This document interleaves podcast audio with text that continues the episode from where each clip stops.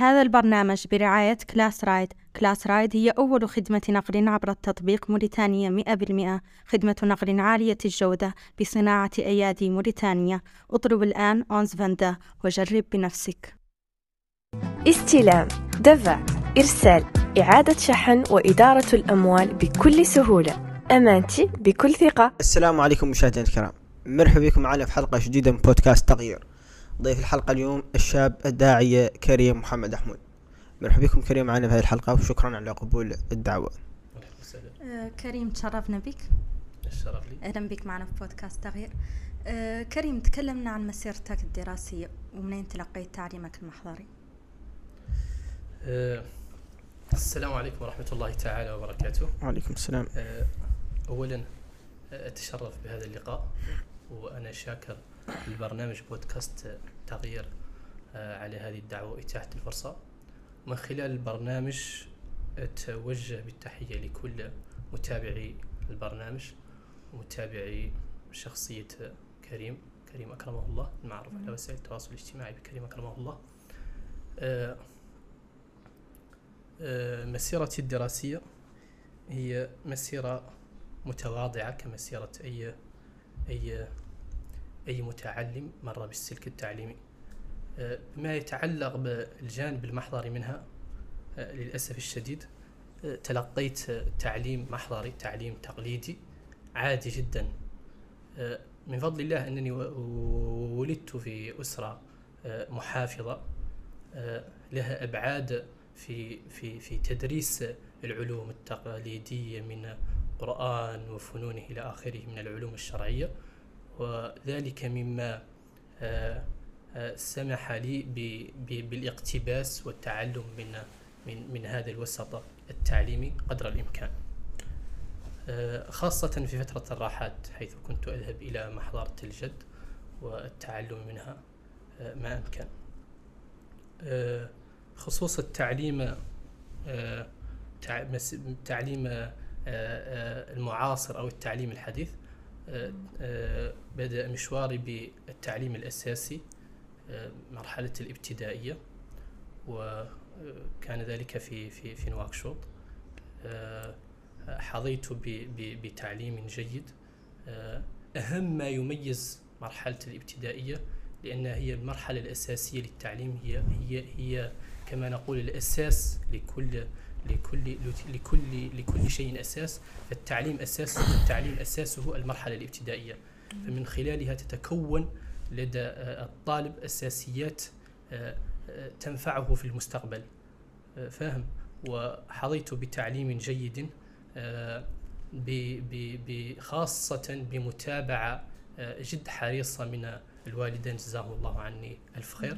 فكنت أحظى بالتعليم آه، آه، آه، المنزلي أكثر مما أستفيد في التعليم المدرسي. فالوالد جزاه الله عني ألف خير كان يواكب دراستي ويحرص على أن لا يشغلني التعليم المعاصر عن التعليم التقليدي بحيث كان يدرسني القرآن والحديث في نفس الوقت. جزاه الله عني ألف خير يسعى للمواكبة بين التعليمين ويحرص على مراجعة كل ما من شأنه أن يساعدني في المرحلة الأساسية. آه، هي مسيرة كمسيرة أي طالب مكللة بالنجاح وكذلك وكذلك إخفاقات.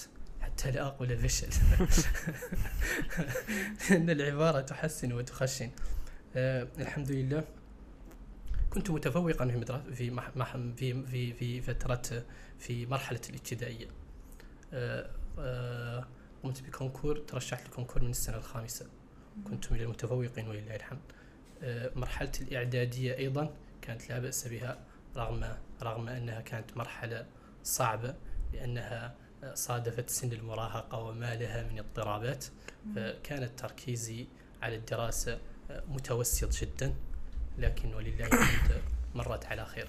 حتى وصلت المرحلة أكملت تعليمي تعليمي الإعدادي في في نواليبو. حتى مرحلة البكالوريا.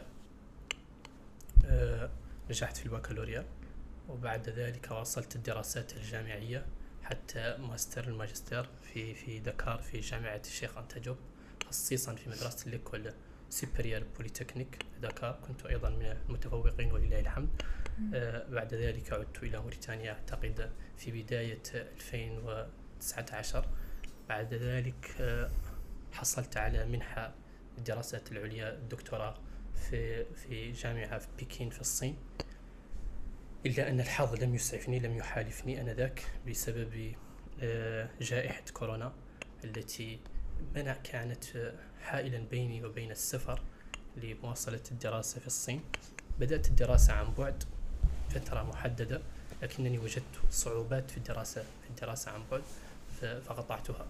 بعد ذلك انشغلت في في جانب العمل عن الدراسة إلى أن أتيحت لي الفرصة منذ حوالي ثلاثة أشهر وصلتني رسالة من الجامعة تسألني إذا كنت أود مواصلة الدراسة والذهاب إلى الصين لمواصلة الدراسة لكن للأسف الظرف لم يسمح ظرف العمل وظروف خاصة لم تسمح لي بالسفر فقررت ترك مشروع الدكتوراه إلى وقت آخر وقت لاحق إن شاء الله تعالى.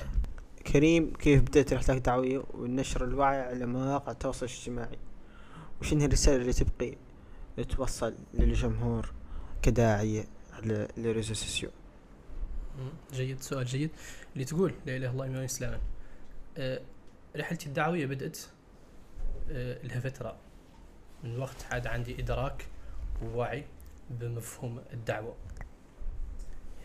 مرات مثلا قدم تذكرة موعظة في, في, المساجد اللي اللي اللي ساكنة أنا في حيهم بعد صلوات العصر إلى آخره الأوقات. فاهم في المنزل شيء من هذا القبيل. رحلتي الدعوية على وس... الله مسيرتي الدعوية صح التعبير على وسائل التواصل الاجتماعي. بدأت إلى تفرغت لوسائل التواصل الاجتماعي. كان ذاك أنت كان ذاك بعد نهاية المرحلة الدراسية الجامعية خاصة. دخلت في فيسبوك من 2015 غير نشاطي عليه قبال كان لا من نهاية 2018 بعد تقديم رسالة الماجستير. كان فيه إقبال على هذه وسائل التواصل الاجتماعي. هذا الإقبال وهذا الوقت اللي كان عندي اللي هو شبه إدمان على هذه وسائل التواصل الاجتماعي قررت بتوفيق من الله سبحانه وتعالى أني نستخدمه في الشيء ينفع في الدنيا وفي الآخرة ويفيد. وكيف تعرف عن هذه الدعوة؟ من أجل التوضيح. هي منهج الرسول صلى الله عليه وسلم. وهي فيها شيء هي نوعين فيها شيء فرض عين فيه شيء فرض كفاية. اللي فرض عين ما يسقط عن أي مسلم أيا كان كيف صلاته. قال تعالى في كتابه الكريم قل هذه سبيلي لسان الرسول صلى الله عليه وسلم قل هذه سبيلي أي طريقي. أدعو إلى الله على بصيرة أنا ومن اتبعني. هذا فرض عين. معناه شنو؟ معناها عن كل مسلم ملزم بأنه يدعو إلى الله على حدود ما يعرف ومع من يعرف. إلا كونك حضرت مثلا في صلاة وسمعت خطبة الإمام والله سمعت موعظة عند داعية اقتبست واستفدت منها أنت ملزم بأنك تقريها ولو لأخوك ولو لأختك ولو لمحيطك ما يسقط عنك. بل الرسول صلى الله عليه وسلم يقول بلغوا عني ولو آية. فاهم؟ وفيها شي الصين؟ قالوا فرض كفاية. ولتكن منك في قوله تعالى ولتكن منكم أمة يدعون إلى الخير ويأمرون بالمعروف وينهون عن المنكر. أولئك هم المفلحون. هذه الصة فرض كفاية. تتعلق من؟ تتعلق بحد تفرغ وتخصص لهذا العلم. والفرض كفاية تنقال أي شيء لين تقوم به جماعة يسقط عن جماعة آخرين. كيف الجهاد في سبيل الله؟ فهذه فرض الكفاية مهمة العلماء. فحد فهم ووعى وأدرك وحد الشيء يعرفه ما هو كيف ما يعرفه عادي يترتب عليه. أهمية هذه الدعوة وأنها فرض عين فبالتالي لابد يستخدمها ويعود يواظب عليها. وضح لك. ثانيا هذه وسائل التواصل الاجتماعي. هي حقائب سفر. كيف ما قلت حقائب سفر. لين تعود مسافر شهر أي مكان تعرف أنك تجهز حقيبة ودير هي وتزودوا فإن خير الزاد التقوى. تتزود فيها تحضر فيها شيء لهذه الدنيا المقبلة. بعدين هذه وسائل التواصل الاجتماعي عندهم نظرة إن أي حد إن الدعوة تخص بحد عن حد وإن أي حد قبل الدعوة معناها إنه قبل سلك منهج ديني بحت آخر منفصل عن الحياة. خليك لي منفصل عن الحياة. ابدا هو منهج تربوي. من خلال الاقتباس تتعلم في كل شيء. شوف علي بن أبي طالب الحكيم ما كان عنده شهادة في الفلسفة. خالد بن الوليد قائد جيوش المسلمين ما تخرج من الكليات العسكرية. عثمان بن عفان الثري الغني ما تخرج ما عنده شهادة في الاقتصاد. أبو بكر رادع المرتدين ما عنده شيف اللي ينقال له علوم السياسة وهو عنده ضمن الدبلوماسية. عمر بن الخطاب هازم جبابرة آه، الممالك ما قرأ الشيف اللي ينقال له القانون الدولي. لكن الإسلام فيه أي شيء فيه كل شيء جامع لكل العلوم. حتى هذا الإقبال اللي عندنا إحنا ذا اللي نقال له مثلا مناهج مثلا تطوير الذات والتربية والثقة في النفس وغيره من طور الحياة هذا كامل يقتبس من الإسلام. عمر بن مثلا درس في التربية عمر بن عبد العزيز مرة جاء ضيوف. عمر بن عبد العزيز قام وسلفى لهم ورجع وقعد. فأحد الضيوف مثلا شاف إن هذا مقام عمر كيف يقوم ويسلفي للناس ويرجع؟ قال قمت وأنا عمر. ورجعت وأنا عمر ما تغير شيء ما تغير شيء. فبالتالي هذا الدين الناس تقبض الله على عبادات شعائرية. عبادات شعائرية شنو هي؟ عبادات شعائرية هي أنك تصلي وتصوم وغيره قد ما فيه عبادة تعاملية. هذه العبادات التع... انتماء الدين اللي انتماء شكلي هذه العبادات التعاملية اللي هي تمثل 70% من هذا الدين هي أهم شيء. حتى في التربية. الواحد تجبره حامل كتاب الله الرسول صلى الله عليه وسلم كان قرآنا يمشي على الأرض. فاهم؟ فيقول لك مثلا منهج في التربية. يقول الشاعر مثلا أعطيك بيات شعر نقتبس منها حتى لا أطيل في الإجابة يقول لك مشى الطاووس باعوجاج فقلد شكل مشيته بنوه. حامله؟ صد عليهم شافوا يمشوا نفس المشية ولا يقلدوا فقال على ما تختالون. ثم هذا شنو؟ قالوا بدأت به ونحن مقلدون. أما تدري أبانا فخالف سيرك المعوج وعدل صلح مشيتك. فإن عدلت فإنا معدلون. أما تدري أبانا قالوا له كل فرع يجاري بالخطى من أدبوه وينشأ ناشئ الفتيان منا على ما كان عوده أبوه. هذا منهج في التربية شقول هو منهج الرسول صلى الله عليه وسلم ومنهج الإسلام. أنك عدل قدام الناس معاملة يقتبس منها أي حد. المعاملة دعوة بحد ذاتها. الولد في أثناء تربيته لا تنهر ولا تقول له لا تعدل لا لا. يا غير تأكد أنه ما هو لا يعدل ما هو ذاك اللي شافك تعدل. فعلا. ما هو ذا صلاح الأبناء وصلاح الإخوة وصلاح المجتمع وصلاح الأبناء بصلاح أنفسنا. فعيوبهم معقودة بعيوبنا. الحسن عندهم ما صنعناه. والقبيح عندهم ما تركناه. فهم فعلا معنى ما يلا داعية ولا أي حد آه، يبدأ يوجه الناس على إنهم يسلكوا طريق وهو ذيك الطريق من نفسه ما هو قابلها جيد جدا سؤال جيد. لا تنسى عني قلت عنها فرض على كل مسلم فرض عين الدعوة. لا تنسى عن الدعوة لا تسقط حتى عن العاصي. حتى عن العاصي. لا تسقط الدعوة. حتى الذنب لك انت اللي انت تعدله لا يسقط انك لا انك ما انك ما تأمر بالناس تعدل عكسه. ابن الجوزي رحمه الله رغم ذا كامل عشرات الآلاف اللي دخلوا الإسلام عليه وذا من الدعوة عنده موعظة يسأل الله إنه لين يعود لا يدخله النار إنه ما يدخله يدخل النار قدام من الناس اللي كان يعد ويقول دائما يفعل دعاء اللهم لا تجعلني جسرا يعبر من خلاله الناس إلى الجنة وأسقط في النار.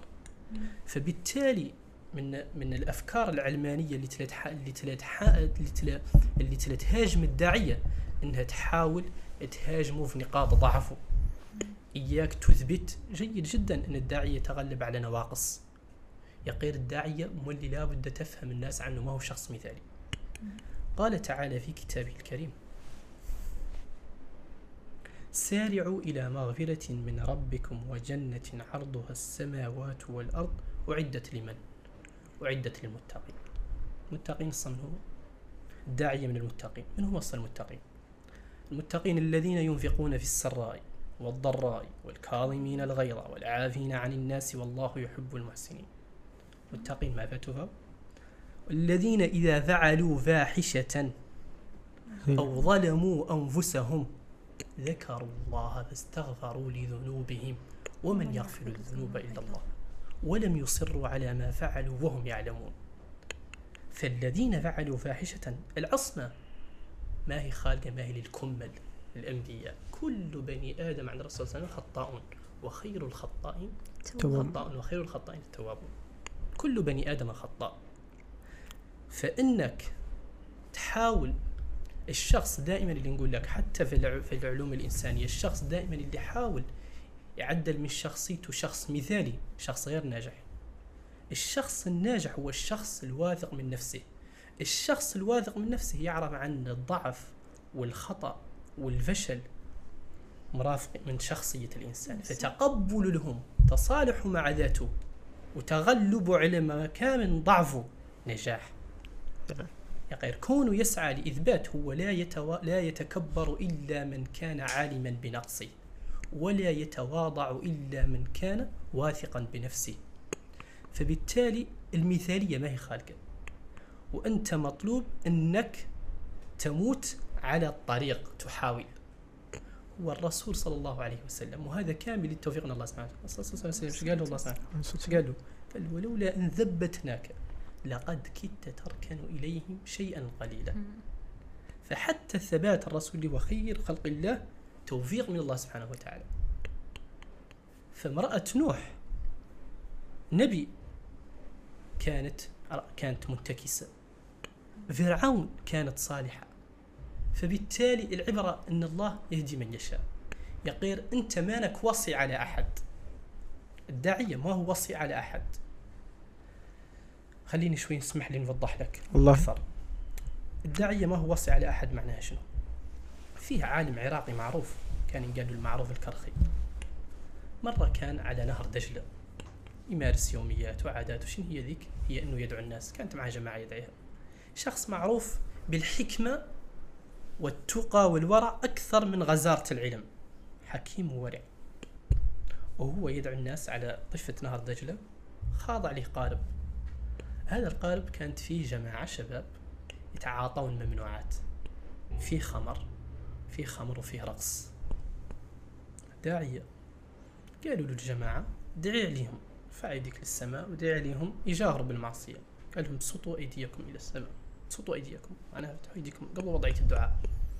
قاموا قال لهم اللهم كما جعلتهم فرحين في الدنيا فاجعلهم فرحين في الآخرة. تعجبوا. الناس انصدموا. ليش شنو؟ قال لهم ما ضركم لو أن الله قبل دعوتي استجاب لدعوتي فتابوا إلى الله فغفر لهم في الدنيا والآخرة ما ضركم.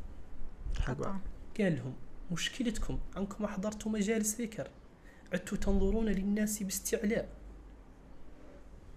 قال لهم الملك شوف الملك اللي على ظهرك يكتب اللي يتعدل يوميا من شيء لا يعلمه إلا الله.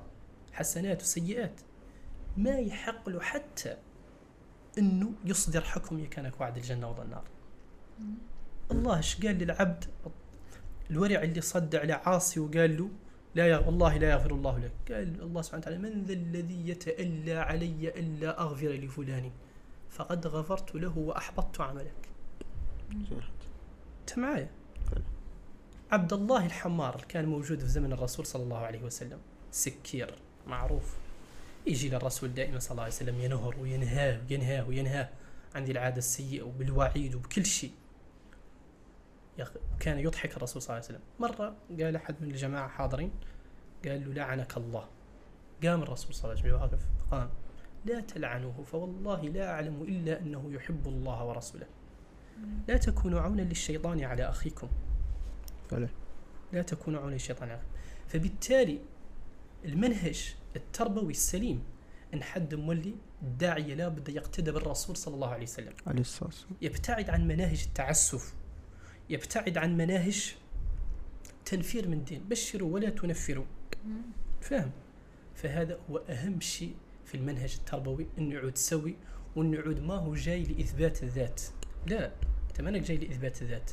أنت جاي إياك تقوم بمنهج دعوي على خطى الحبيب المصطفى عليه الصلاة والسلام وتعود قريب من الناس. لأن الرسول صلى الله عليه وسلم قال في الحديث الصحيح حرم على النار كل هين لين سهل قريب من الناس. سهل الخليقة لا تخشى بوادره. سهل الخليقة لا تخشى بوادره. ما هو ذاك اللي لا اثنين اثنين اثنين خاطبك؟ تقعد نفرك يطير لك وينفرك وينظر لك نظرة استعلاء وهو لا يدري أيكم أقرب لله. وسبحان الله أن الحكمة تقول ما من في الحديث الرسول صلى الله عليه وسلم ما من أحد عير ابن آدم بذنب وقع فيه لم يمت حتى يقع فيه.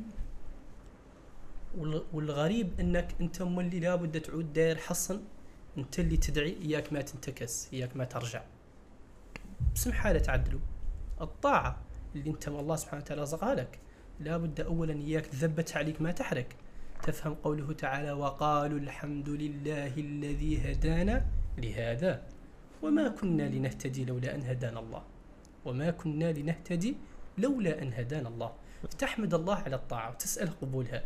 يا غير تفهم. تخلي بالك. انها ما هي إنجاز شخصي.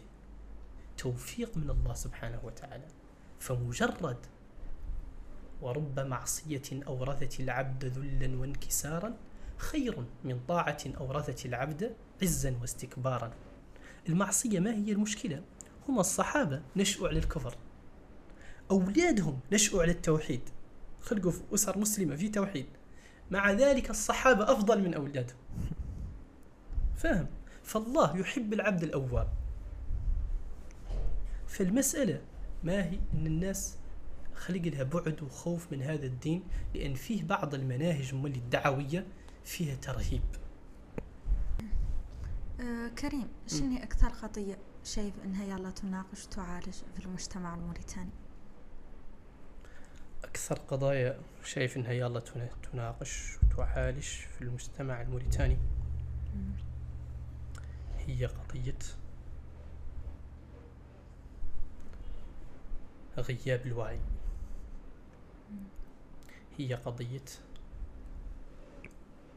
أن للأسف الشديد خاصة نتكلم عن مرحلة الشباب خاصة عن متصدري التواصل وسائل التواصل الاجتماعي. هي قضية الغزو الفكري الثقافي. هي قضية عن فيه أمور دخيلة على هذا المجتمع بأسباب.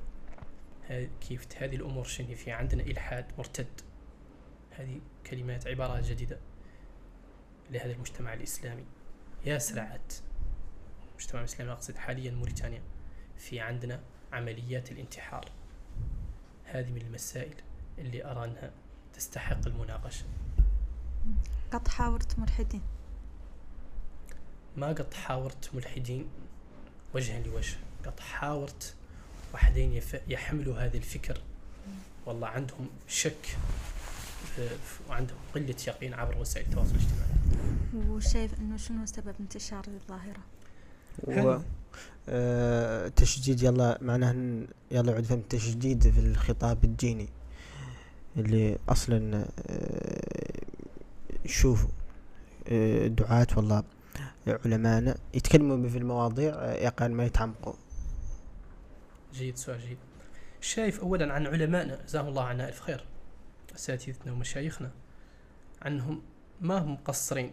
يقير عن غيابهم عن وسائل التواصل الاجتماعي. ذاك عدل ثغرة من خلالها عانى هذا الشباب اللي مو أكثريته عاد في وسائل التواصل الاجتماعي. شايف مولي عن المشهد في وسائل التواصل الاجتماعي ذو اللي يتصدروا للأسف ما هم على المستوى أغلبهم حتى لا أظلم البعض. شايف عنهم هما من الأشخاص اللي اللي ساهموا حتى في انتشار هذه هذه هذه هذه هذه الأفكار. هذه الأفكار دخيله وهي ممنهجه ما هي جاية من فراغ. شفت ما في شيء جاي من فراغ. مثلا نرجع للمشهد التاريخي. لنا قبل الحملات الصليبية اللي كانت تخلق باختصار موجز الحملة الصليبية الأخيرة بقياده لويس التاسع في مصر. اللي كان قائد قائد مصر آنذاك آه، صالح نجم الدين الأيوبي المعروف من تلاميذ بيبرس وقطز صالح نجم الدين الأيوبي أثناء المعركة باختصار موجز لسرد الأحداث توفي وهو يخطط للمعركة أثناء المعركة. زوجته شجرة الدر جحدت هذا الخبر عن المسلمين المقاتلين حتى لا تتزعزع آه، معنوياتهم تحافظ على معنوياتهم. المهم خلاصة القول تم انتصار المسلمين وتم حجز لويس التاسع. لويس التاسع وهو في الحبس قبل أن يطلق سراحه مقابل دية اكتب رسالة لملك أوروبا. هذه الرسالة مضمونها شنو؟ موجز. يقول عن هذا الشعب ما يقصد الشعب المصري يقصد الشعب الإسلامي الأمة الإسلامية ككل. صعب هزيمته ما دامت فيه مسألتين. شنو هما ذيك المسألتين؟ الكتاب القرآن الكريم والسنة. ما داموا متمسكين بهم هزيمتهم صعبة. فيه قوة عقيدة. فمن فم وضاح لهم عند اللي ينقال له الحروب اللي ترتكز على اللي ينقال له العتاد ما هي اللي تجيب لهم النصر. فعد له حرب ضد العقول وهي الغزو الفكري. بدأ من ناش بدأ من حملات التبشيرية. يمشوا على هيئة أطباء على هيئة مدارس على هيئة حقوق إنسانية. وينشروا هذه الأفكار وهذه الأديان تنتشر بين فوالا ينشروها لهذو الطلاب اللي يقراوا اللي ما زالوا في طور. تكوين الشخصية واللي أولادهم في المنازل تاكلينهم على ذو الناس وشاكينهم يقراوا هم يندسوا لهم أفكار ويندسوا لهم في مرحلة مراهقة وفبالتالي تتكون عنهم هذه الشخصيات اللي فيها غياب عقيدة.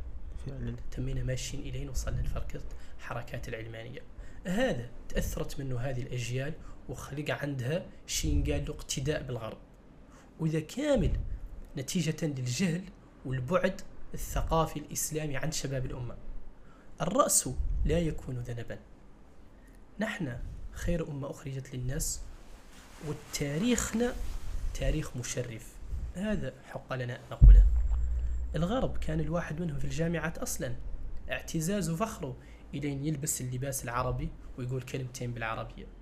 شوف الوضع عاد إيش كيفه حالا. شوف طريقة عاد اقتدائنا بهم والاقتداء قاع ما هو ممنوع يقير في الجانب الإيجابي.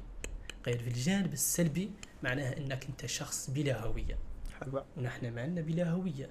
نحن لا لنا ممسوخين فكريا ولا حضاريا ولا ثقافيا ولا دينيا.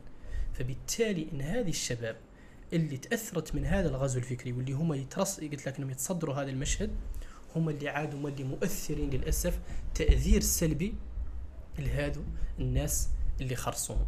وهذا عاد مدرسة تعليمية على ذي وسائل التواصل الاجتماعي. كنت لين تقبض ولدك وتقفل عليه الدار. تعود بعد حرصت عليه أمنته من الشارع واللي فيه من الاضطرابات وذا. ضرك حتى أنت في ولدك فما عدو يهاجم ولدك وعقيدة ولدك وفكر ولدك. وهو إنه عنده هواتف عنده شاشات يمثل لها كل شيء فيه. إياك هو يقتبس منه. وهذه أمور أنت كل ما تعودت عليها تميل لها. فلين يعود ما في حصانة وفيه مناعة ضد هذه الأمور فلا غرابة أن يكون عندك جيل ممسوخ وجيل مستعد للانتحار مستعد لأن هو الاكتئاب هذا تعرف اللي يخلط هذا الاكتئاب. الاكتئاب الاكتئاب ما هو مجرد حزن. حزن يخلق ويتخطى. ردة فعل. الاكتئاب هو اضطراب متواصل. هذا الاكتئاب نتيجة لاش للفراغ في الروح. يخلق دائما عند الناس اللي ما عندها عقيدة سوية. فاهم؟ يو- يو- يحارب هذا هذا هذا الاكتئاب. وفي نفس الوقت حد من اللي فات وقع في هذا الاكتئاب هو ما تقدر تجي وتقول له أنت ليه تطيح في النار وأنت ما تعرف مولانا وأنت وأنت؟ لأنه هو أصلا قاع الحياة بلا طعم عنده.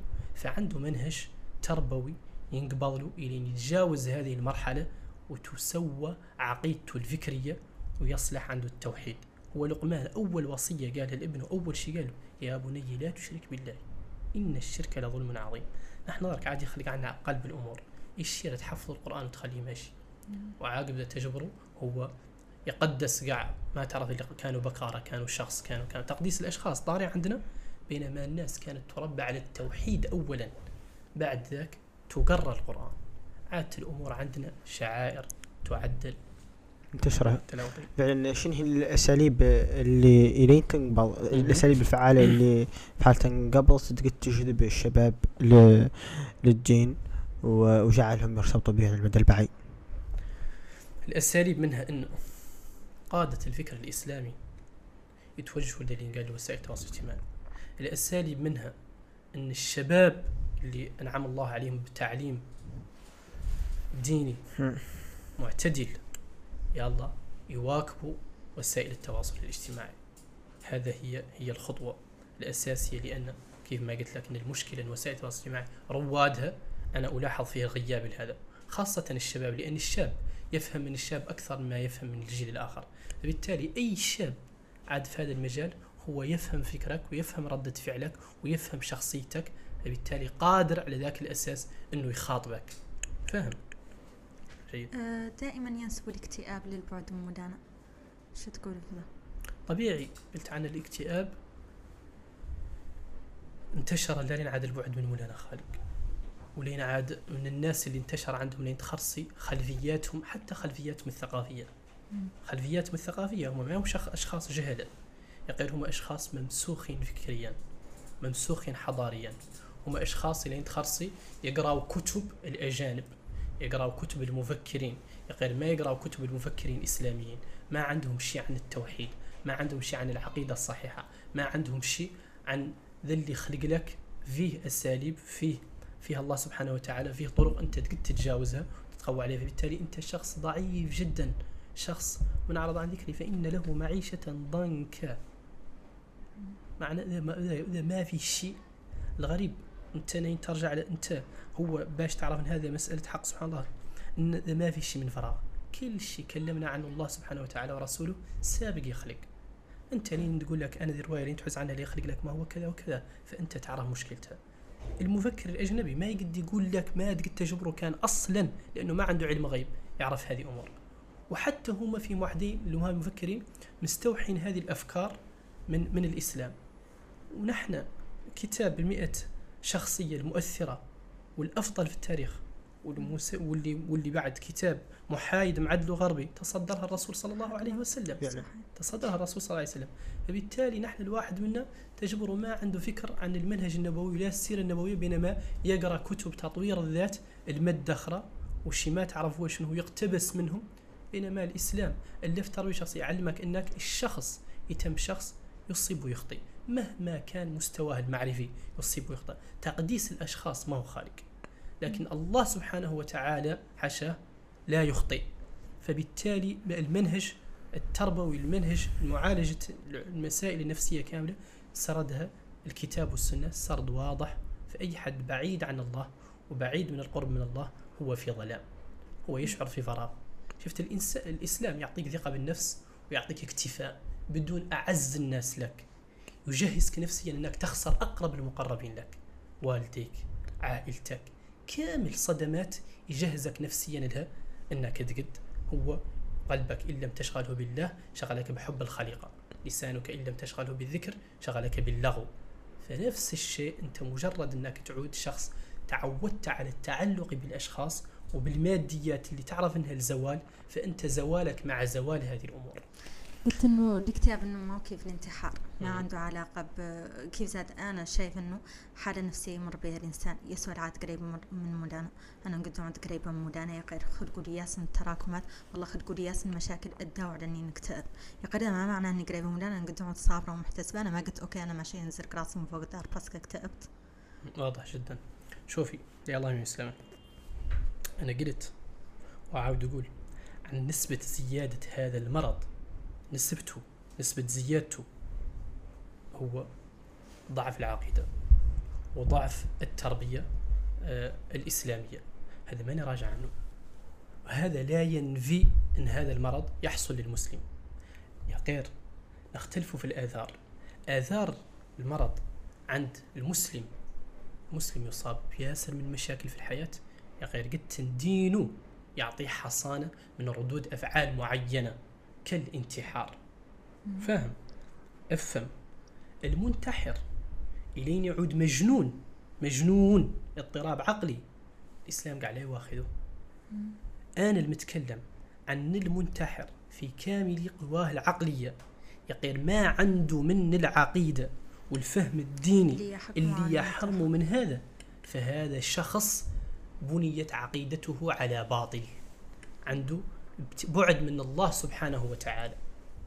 ودائما قلت إن أغلبهم اللي يتناقشوا أغلبهم أغلبهم ما جمعت الاستثناء دائما كاين. إلى يتناقشوا وتناقش ثقافته بعده الثقافي تجد إنه يقتبس من الغرب أكثر. وقلت عن الإحصائيات في الانتحار تكثر في الغرب وفي البلدان اللي ما فيها إسلام أكثر من المسلمين. غير هذا لا ينفي أن المسلم ما يمر بالضيق ولا يمر بالحزن لأنه هو أكثرها مهيئ لأنه يمر بهذا غير ابتلاءات. ويحمد الله عليها ومطالب بالرضا بالقضاء خيره وشره. هذا هو قصدي من الكلام. شنو الخطوات العملية اللي يجب على الشباب الموريتاني اتخاذها لتحسين واقعهم ومستقبلهم؟ الخطوات؟ الع- العملية اللي نيه يقبضوها الشباب. ما بينهم إذا قد يساعد إنه يحسن من واقعه. جيد جدا. شفت التعليم أساسي؟ أول خطوة. أول خطوة التعليم أساسي. أه نحن عندنا مشاكل في التعليم. الشباب والشاب الموريتاني للأسف أكثريته عنده عقلية فاصلة في التغيير. اللي منه يقرأ. عنده مبدأ الدراسة من أجل الشهادة. ما هو الدراسة من أجل المعرفة. مهم عنده يحصل على الشهادة. غير ما مهم عنده يحصل على المعرفة. إلين تعود فيه أولوية للمعرفة مع الشهادة أو بدونها. يكون عندك جيل واعي جيل متعلم جيل صالح للقيادة صالح لتنوير الأفكار. الواحد هدفه الوحيد يحصل على الشهادة ولو قاعد بالتريش ولو بالتريشي ولو تقد تنشره ولو ولو ولو ولو طرق كثيرة لكن تجبر عدل مسيرة دراسية كاملة وهو إلين نتناقشوا تجبر مستواه الفكري دوني مستواه المعرفي أدنى مستواه الأخلاقي أطم. فبالتالي التربية والمعرفة هما أساس أولا تكوين آه، هذه هذه هذه هذه الأجيال بعدها بعدها نشر الوعي. الإقبال على هذه وسائل التواصل الاجتماعي اللي فيها فيها فيها الأجيال كاملة خاصة الش- الشباب والمرحلة اللي دونهم والمراهقين وغيره نشر وعي سليم وعي سليم لأن هي هذه الوسائل سبب سبب نشأها. جاي من اللي كنا نناقشوا عن التسلسل التاريخي للغزو الفكري الثقافي. نحن كمسلمين للأسف وكعرب اللي نتخرص أكثر استخدامنا لها قشور. كافيك عن مؤسس مثلا التيك توك. والله واحد من البرامج اللي يتخرص أولاده. حاجب عنه شيء من القنوات في مرحلة معينة ما يخرصوا نحن لا. نحن ما زال كنت قاعد صرح يشير شفت؟ ما ما زال يشير لمرحله تطوير الشخصية وبناء تحديد سمات شخصيته تجبره على أمور ما يستوعبها عقله تجبره يقلدها من هو صغير. أخبر من البيت. تجبره يقلدها من هو صغير. فبالتالي ماذا تنتظر منه لين يكبر؟ أنت إيش منتظر من جيل هذه طريقه؟ حق بعض. وش تقول المتصدرين هذا الموقع مواقع التواصل الاجتماعي؟ اللي منها مثلا تيك توك يعني تخش تيك توك تقلبوا تشوف ال- الشباب الصغير اللي يتراقص واللي ما تعرف اللي يعدل شنو وده يعود يأثر على هذا التريكة صغيرين. حتى قاع رواد مواقع التواصل الاجتماعي وسناب شات اللي الواحد منهم يركب الأمواج والهدف عنده إنه يترند ولو بشيء خاسر. وهذا كأنه إنه يعود نوع من نشر هذا النوع من الأمور. ل- ومشاركتها مع مع الناس الثانية اللي يأثر عليهم هم. جيد. شفت نقول كنصيحة كما قلت لك نحن كمرشدين وكدعاة ما نوصيين على حد غير نقول كنصيحة حاسب نفسك قبل أن تحاسب. أنت تبغي تعرف كأنك شخص شقي والعياذ بالله والله العكس. في الليل لين تطرح وسادتك لي ترقد عدل كشف حسابات اليوم كامل تش عدلت فيه إذا غلبت موازين السوء فاعلم أنك ذاك النهار بعد ذاك اليوم شخص شقي. أنت أعلم أن هذه حسنات جارية وسيئات جارية باقية وراءك. يا أخي كان في سيئات كان في حسنات غير ما كانت جارية في الدرجة. وسائل التواصل الاجتماعي خلاتك وحتى أنت غادرت هذه الحياة. عليك تمورة ستلقى الله وحدك. وعد ظلمة القبر وحدك. رضا الناس. لا عاد قصدك من رضا الناس. رضا الناس أفهم. لا مأمور ولا مأثور ولا مقدور. لا مأمور لم يأمر به الله سبحانه وتعالى. لا مأثور لم يؤثر عن السلف الصالح التابعين الصحابة. لا مقدور ما تقد رضا الناس غاية لا تدرك. رضا الله غاية لا تترك. فأدرك ما لا يترك واترك ما لا يدرك. نبغي نقول لهم عن هذا كامل. اللي يتصدروا به الترند يسوى هو شنو؟ يعرفوا مصدر شنو؟ هي نعمة نعم الله عليهم بها. الله يمهل ولا يهمل لين يشوفك ماشي ذيك المشي. تتمادى وباللي ما ينقع يخليك؟ فرعون لين شافك بضيق الطريق حنا هنا قال أنا ربكم الأعلى. أخذه أخذ عزيز مقتدر. حق سنستدرجهم. ما فيها شيء هذا استدراج لك بالنعم. فلين تعود تحاسب نفسك كشخص واعي وعاقل؟ وظهر لك. إن يقول الرسول صلى الله عليه وسلم يهدي الله بك رجلا واحدا خير لك من حمر النعم. العبرة ما هي في عدد المتابعين. العبرة في حد واحد تهديه في حد واحد عمله حسنات جارية لك. في كلمة اللي تريد بها وجه الله. ما تعود تريد بها النفاق. الآخرة في قول لا يراد بها لا يراد به وجه الله. والآخرة في من يخشى بالله لومة لائم. والآخرة في من يغلب جهله حلمه. غير النيات يتولاها الله سبحانه وتعالى. النيات وحدها يحاسب عليها الله سبحانه وتعالى. لأنك يوم القيامة حتى الملك ما يعرف نيتك قد يعطيك كتاب من الحسنات. يقول الله رده يقول له هذا كتاب حسنات فيه فيه فيه. يقول له لكنه لم يرد بها وجهي. حق. بقى. لم يرد بها وجهي. والإنسان قلبه سمي قلب لأنه كثير التقلب. وسمي إنسان لأنه كثير النسيان. يا غير فيه كفتين. كفة خير كفة شر. أنت وتغذيتك خلص أنت مأبوني عند من خلص أنت تتأثر من من. لا مجال أنك ذاك اللي تتأثر به كفة ذاك أنت دور تميل له أكثر. فبالتالي لا بد تعدل توازن حياتك. هذا المؤثرين أنا شو نقول لهم نقول لهم لا يحاسبوا رؤوسهم. إلين يعودوا اللي واحدين فيه ما هو خايفين منه في اليوم اللي قدامي يواصلوا. إلين يعودوا خايفين فيه نقول لهم يع- يعتبروا من ذو سبكهم كم من حد مشى وجب الإمساك عنه ترك وراءه ما ترك. والحساب بيد الله نحن ما ندخل فيه كما قلت لك ما نقسم جنه ولا نار لأن ما فينا اللي يعرف يدخل الجنة باش. حق بقى. فبالتالي نقول لهم لأنهم يحاسبوا رؤوسهم قبل أن يحاسبوا. هذه هي نصيحتي لي ونصيحتي لهم. نقول لهم إن هذا الدين قائم على مبدأ واحد هو التناصح لا التفاضح نحن نعدل ترند من الكلام اللي بيناتنا من الكلام السوء وفلان قال وفلان قال وفلان قال. هذا كامل ما عنده علاقة بديننا ديننا ما هو قائم على هذا قائم على التسامح قائم على ان الله ستير حيي يحب الستر. وانك مولي طريقه واضحه مجرد تفضح تفضح. هذا هو منهج تعامل الله سبحانه وتعالى معك.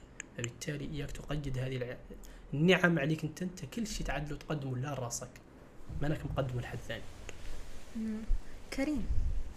أه شو تقول في هذو المكفرين اللي على مواصل التواصل مواقع التواصل الاجتماعي اللي لين يتوفى رقاش سواء موريتاني ولا ما موريتاني يقلبوا محتواهم شور كان هو لا يدخل النار ولا الجنة. ثم يقولوا فلان لا يدخل النار باللي كان يعدل فلان لا يدخل الجنة باللي كان يعدل؟ يحكموا عليه من اللي كان يعدل. لا يعرفوا هم يعطوا رؤوسهم الصلاحية بأنهم يدخلوا الجنة ولا النار. شايفين إن عندهم الحق في يقرروا الشيء ذا كيف يا الله يسلمك. في حديث للأسف ماني مستحضره صحيح للرسول صلى الله عليه وسلم. مضمونه خطير جدا في مثل هذه الناس اللي تعدل هذا النوع الأمور. وهذا قلنا عنه مسألة تتعلق بالله سبحانه وتعالى عنه. أيوه الرسول يحث علاش إن حد مات خاصة المسلم وجب الإمساك عنه. يقول الرسول في الحديث اذكروا محاسن موتاكم ويقول في آخر الحديث فقد أفضى إلى ما أفضى إليه. مساو لا تذكره. لا تذكروا مساو أما قضية الحساب ما في حد حد يسوى قد عمله يدخله الجنة. ما في حد عمله هو إذا حتى الرسول صلى الله عليه وسلم. الجنة تدخلها برحمة الله. قال ولا أنت أصلا قال لهم ولا أنا إلا أن يتغمدني الطامع. الله برحمته. الجنة تدخلها برحمة الله سبحانه وتعالى. ما تعرف. الرجل العاصي اللي قتل ما قتل وعدل أنواع الكبائر. وجاء الشيخ وقال له أنه تاب وأنه يدور يفصل مع هذه الأمور. قال له مشي غادر عنك مكان المعصية شور بلاد أخرى. وهو مات ماشي توفي في الطريق. فجات ملائكة الرحمن له يقبضوه وملائكة العذاب له يقبضوه يخرصوا المسافة أيهم أقرب إلى عاد أقرب مازال الماء فغير الله من رحمته تضاريس الكون لأجله. فكان أقرب بقليل للموطئ اللي هو واعد للتوبة والبعد عن المعاصي فدخل الجنة. فبالتالي إن إنها إنك أنت خطير جدا. أنا إيش قلت لك؟ من آدم اللي قال اللي قال لا والله لا يغفر الله لك. قال الله سبحانه وتعالى من ذا الذي يتألى علي. هم نفس الشيء. من ذا الذي يتألى علي إلا أغفر لفلان فقد غفرت له وأحبطت عمله. فمثل هذه الناس نقول لهم عن عملهم كامل. يضربوا مولانا في صفر النتيجة معروفة. إحباط عمل لا بعملك كريم ك- هون مع الأسف ياسر من شبابنا. واحد في ياسر من الأمور اللي ما هي على الطريق. أنت كداعية شاب شنو هي الجوانب اللي قايل أنها تحتاج المزيد من الجرأة والمناقشة والتناول على مواقع التواصل الاجتماعي وفي المجتمع بشكل عام؟ والله. جيد سؤال جيد. شفت؟ إن الله في الحديث إن الله كره لكم القال والقيل. وسائل التواصل الاجتماعي قائمة على الذين قالوا القال والقيل. وسائل التواصل الاجتماعي قائمة على الذين قالوا فضح الناس. وسائل التواصل الاجتماعي قائمة على الذين قالوا تتبع عورات الناس ومساوئ الناس وإثبات الذات. هذه هي وسائل التواصل الاجتماعي عندنا. لا عاد ما ولا الجانب الشيفنة منه. هذا بعد هو الشيفنة وسائل التواصل الاجتماعي إلا ذا كيف. المسلم من سلم ناس منه. قال تعالى سيدنا الكريم وقولوا للناس حسنا. وقولوا للناس حسنا. فبالتالي من المسائل اللي شايفها على وسائل التواصل الاجتماعي إنها كلها يعمل على تطوير من ذاته. ومعالجة عيوبه اللي تلهيه عن عيوب الناس. وستر الناس. وتقديم ما ينفع الناس والمسلمين ويمكث في الأرض. وهذا ما ينقال له لا انت أنك اعتداعية والله أنت قبضت شخص ديني غير هذا مبدأ حياة. هذه حياة سليمة سوية بالفطرة. أخلاق معاملة. الرسول صلى الله عليه وسلم كان عنده شيء قال له الأخلاق المحمدية. نحن هون أغلبنا عنده أخلاق تجارية. أخلاق تجارية شو تقول؟ أنت لين تنزل, لمستوى وضيع أنا أنزل معك. أنت لين تسبني أنا أسبك أنت أنت أنت. هذه ما هي أخلاق؟ هي قال أخلاق تجارية بالمقابل. ويجي الياس الأخلاق المحمدية تقول أنك ما تعامل حد بمستواه لا يرقى بك لمستوى أرقى من مستواك والله تخليه ينزل.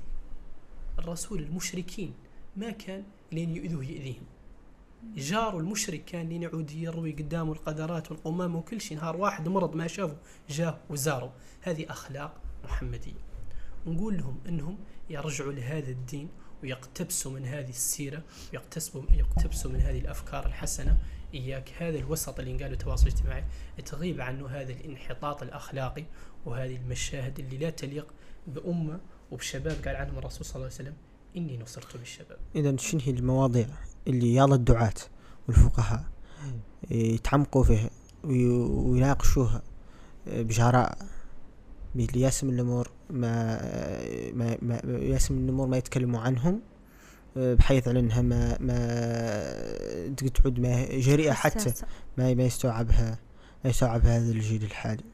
شفت أنا الدعاة أنت هون ما نعرف إيش تقصد بهم قبال كانوا مشايخنا إحنا العلماء علماء علماء الامه الموريتانية وذا هو اللي كامل هذا- دعاة الشباب والمشايخ. هادو هادو هادو هادو الدعاة اللي على الفيسبوك رغم تأثيرهم رغم تأثيرهم أنا منهم.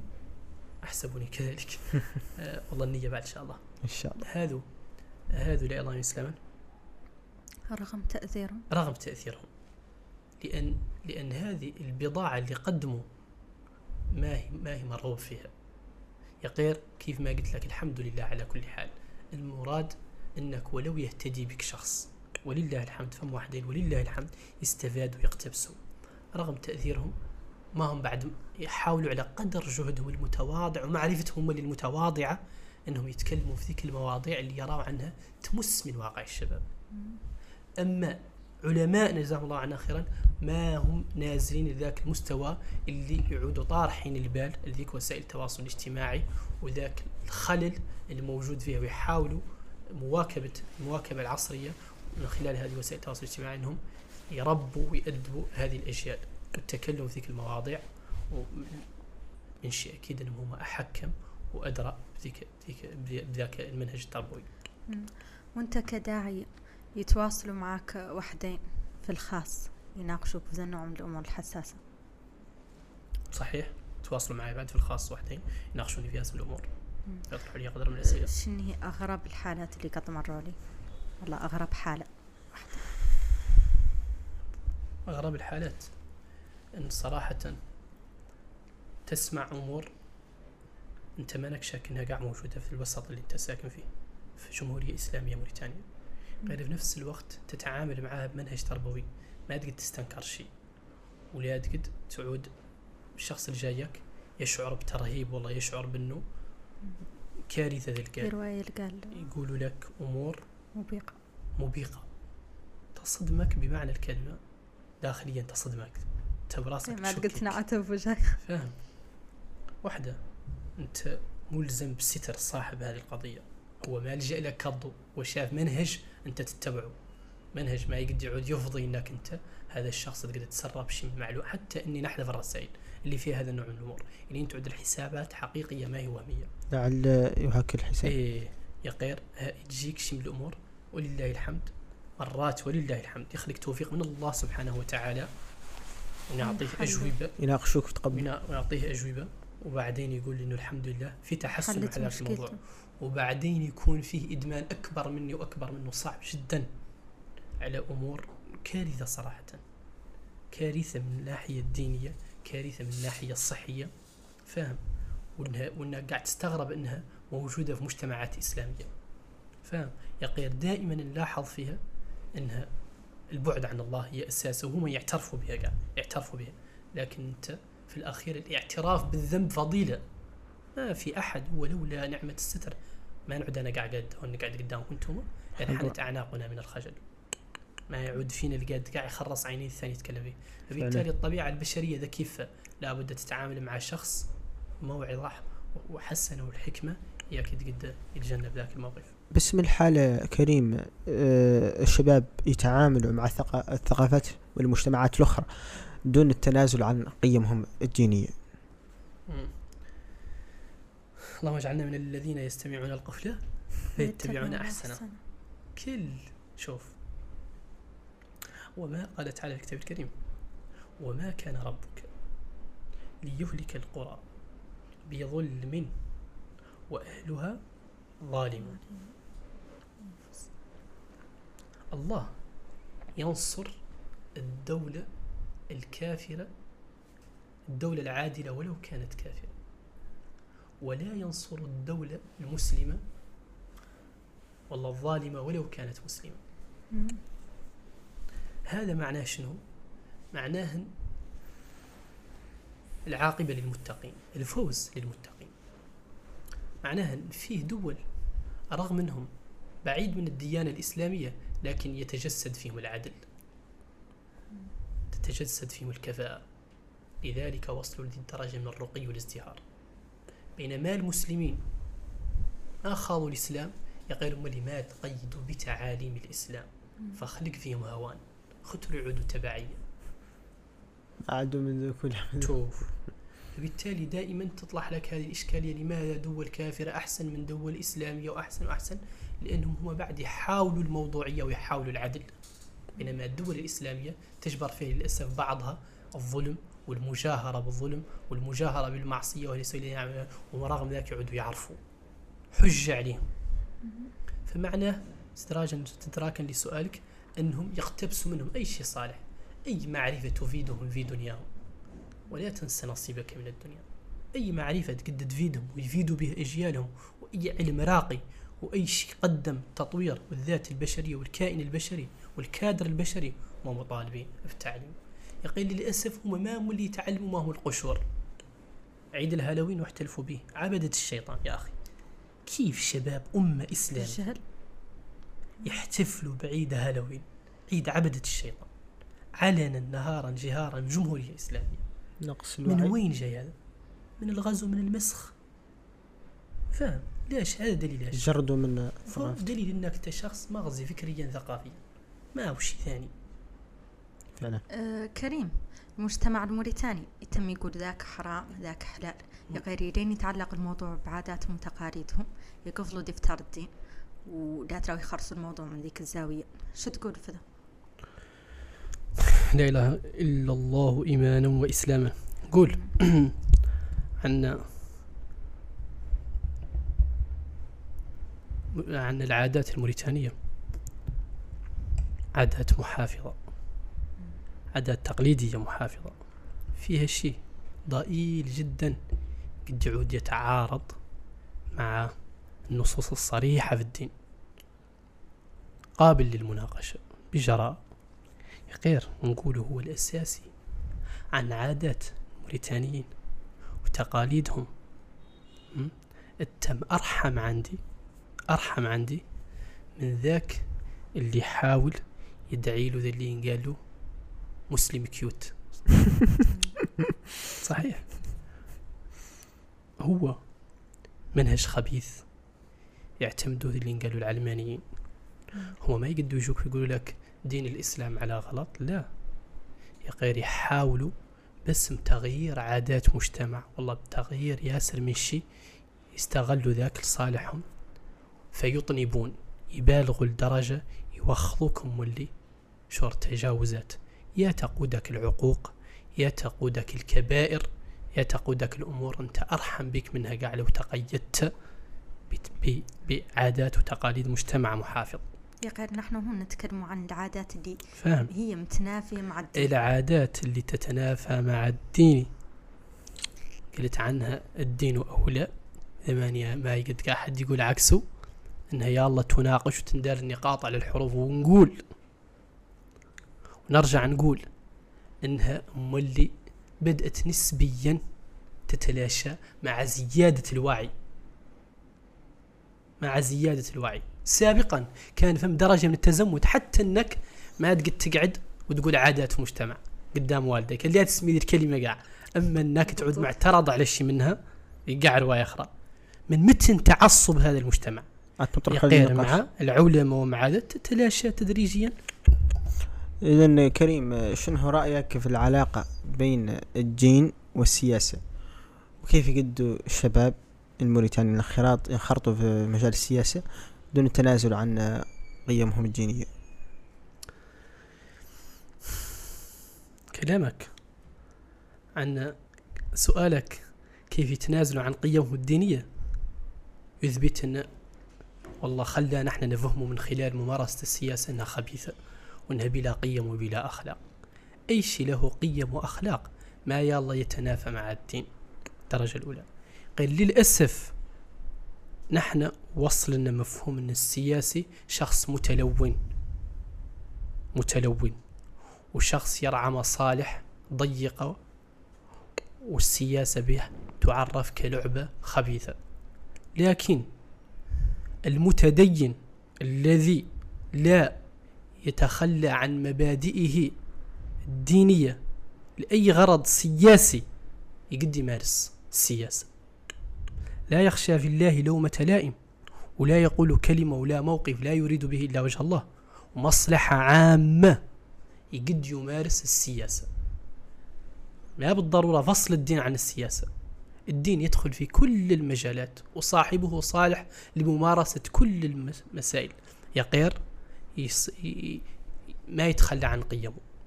فلين يعود له تقود مغريات السياسة. وخبث الواقع السياسي لأنه يتخلى عن قيمه الدينية فأحسن يتم بعيد عنها. زين. آه، من وجهة نظرك أنت الشخصية شايف أن المرأة يلا تعود عاملة؟ والله شايف أن وظيفتها الأساسية أنها تعود ربة منزل. والله تعود؟ ربة منزل. وظيفتها هي كانت الأساسية تقعد في الدار وتهنى أه وجهة نظري الشخصية. الشخصية. الشخصية. أي مرأة أي مرأة قادرة تواكب بين منزلها و, و, و, و والعمل. شفت كل فترة لها شيء صالح. في هذا العصر ليس من السيء أن المرأة تكون شريكة الرجل الرجل في تأسيس بيت. ما دامت ما خالط من ذاك من ذاك الحيز المسموح. أي مرأة متعلمة متربية ملتزمة تقدر تواظب بين عملها ومنزلها.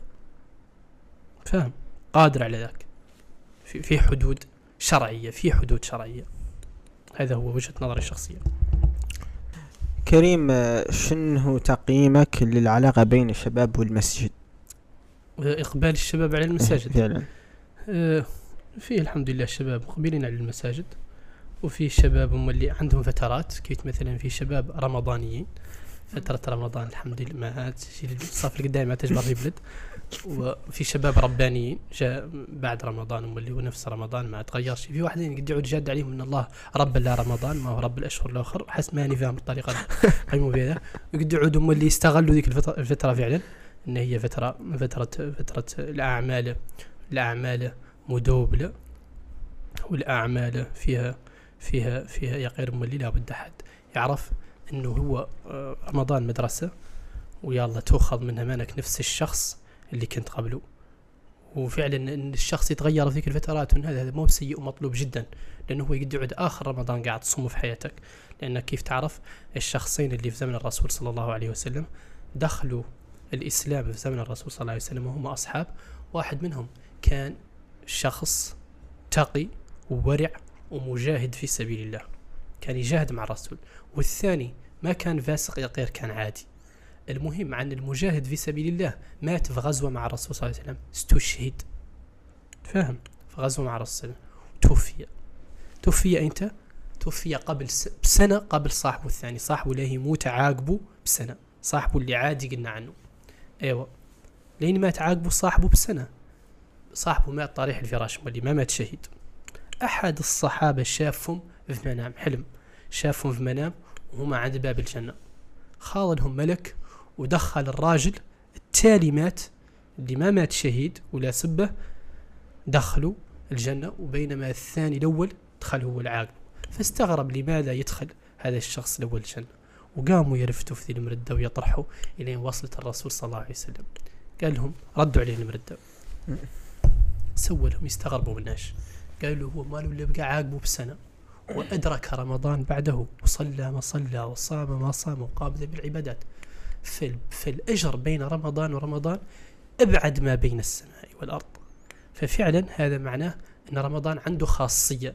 يقول أن الإنسان مولي ذيك الخاصية ترويض وتهذيب للنفس. يا الله يحاول مولي يخرج منه بروح نفس طيبة. الرسول عليه أفضل الصلاة والسلام. ما من أيام أفضل عند الله من أيام عشر ذي الحجة. شنو هي النصيحة اللي توجه لنا شنو هي الطريقة اللي يلا نستقبلوا بها هذه الأيام الجاية؟ وشنو هي الأعمال اللي زين فينا أنتم ونعذرون في ذي الأيام؟ جيد جدا. هذه أعمال تضاعف فيها تضاعف فيها الحسنات. وهي أعمال حصد وزرع.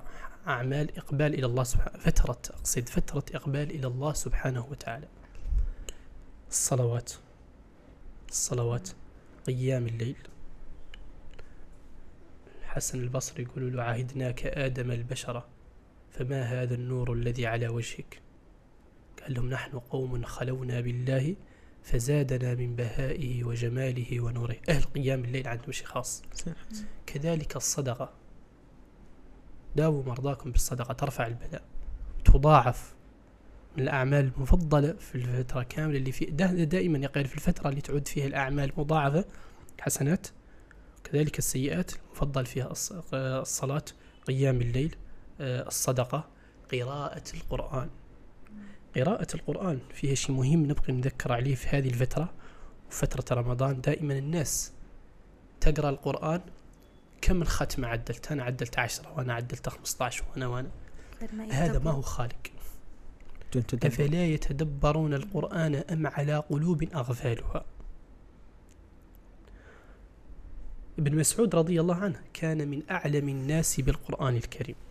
وصل درجة قال لو علمت أن أحدا أعلم مني بآية في القرآن الكريم تصله الإبل هذا زمن الإبل. نقيس ونتعلمهم منه. شو يقول؟ يقول ولا تهذوا هذا القرآن هذ الشعر الواحد تجبره المصحف.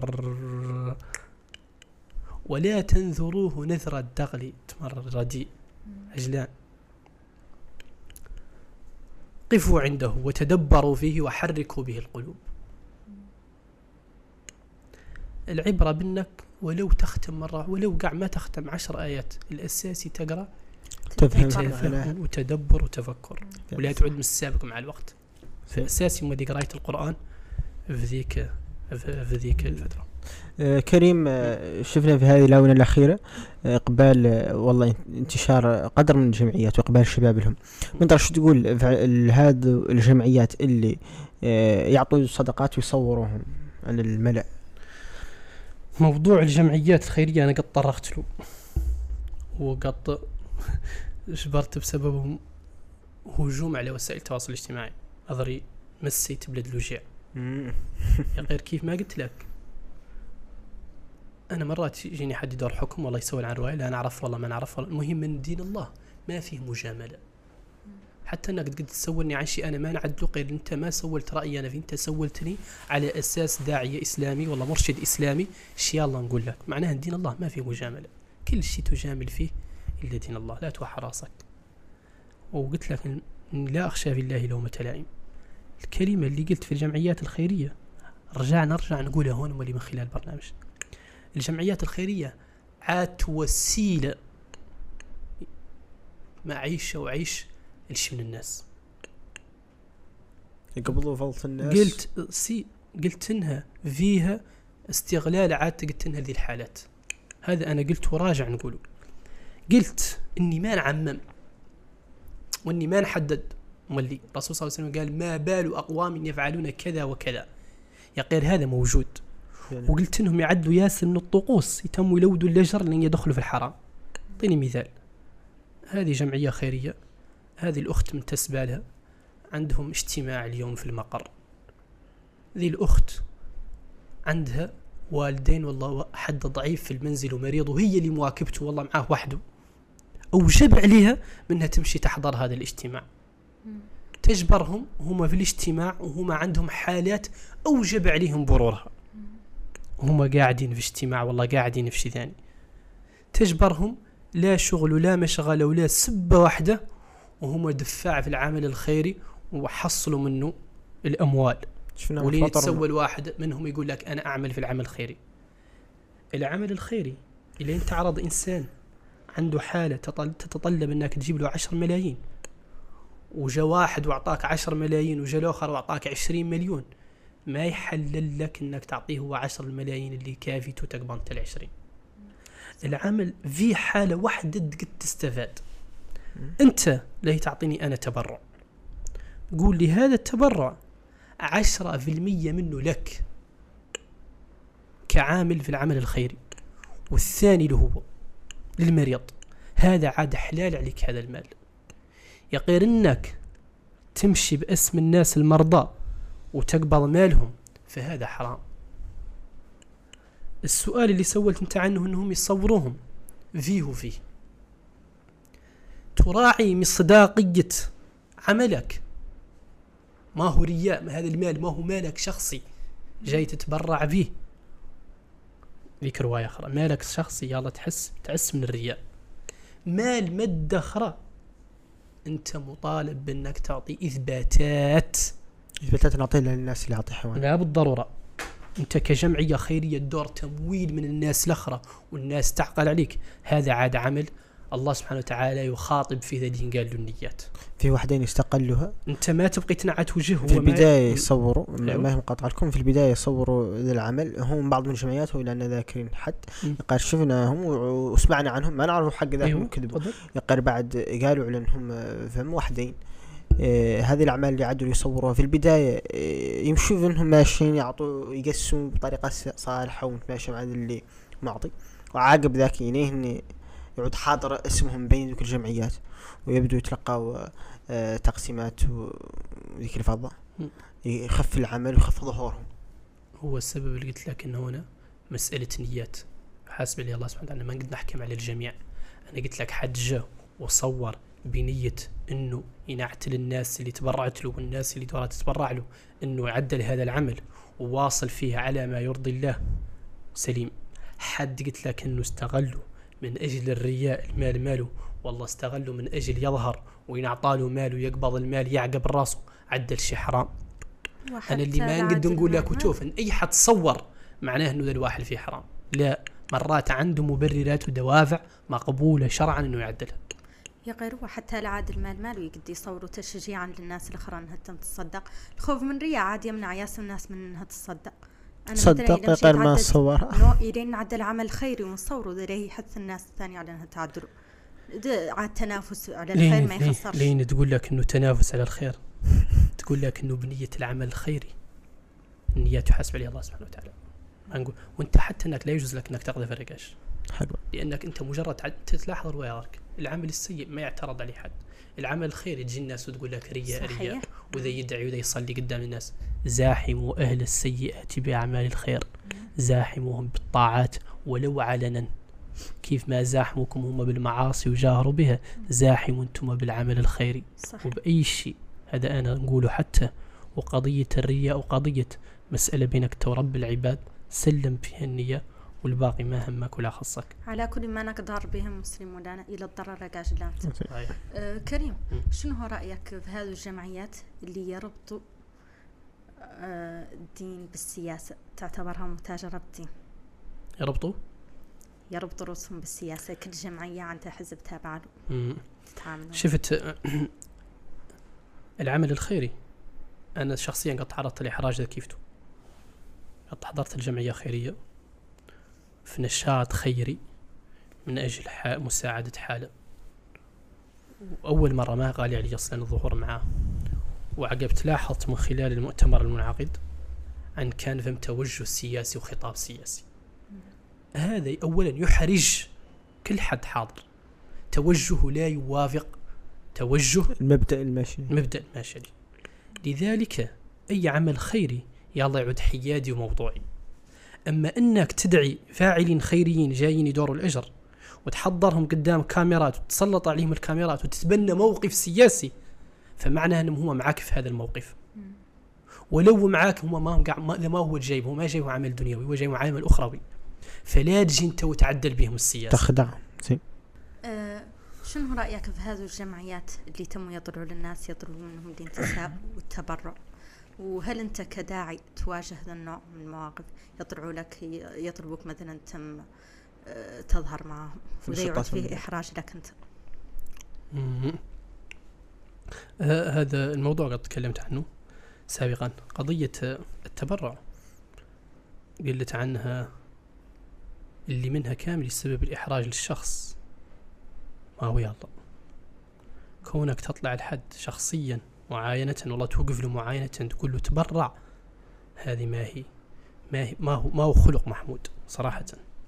كونك تمشيها على مجموعة كونك تنشرها على صفحة كونك تدير عليه تشوفوا الناس كاملة. إيه كل شخص وظروفه واحدة. كل شخص وأولوياته في الحياة.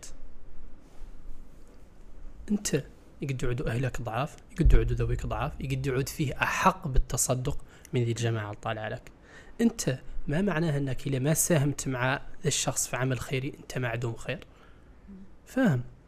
قد وف- تفصل انت على أفصل الاغرباء فبالتالي لا، الإحراج ما هو قاع يلا وله أسلوب لبق. وحدين يمشوا.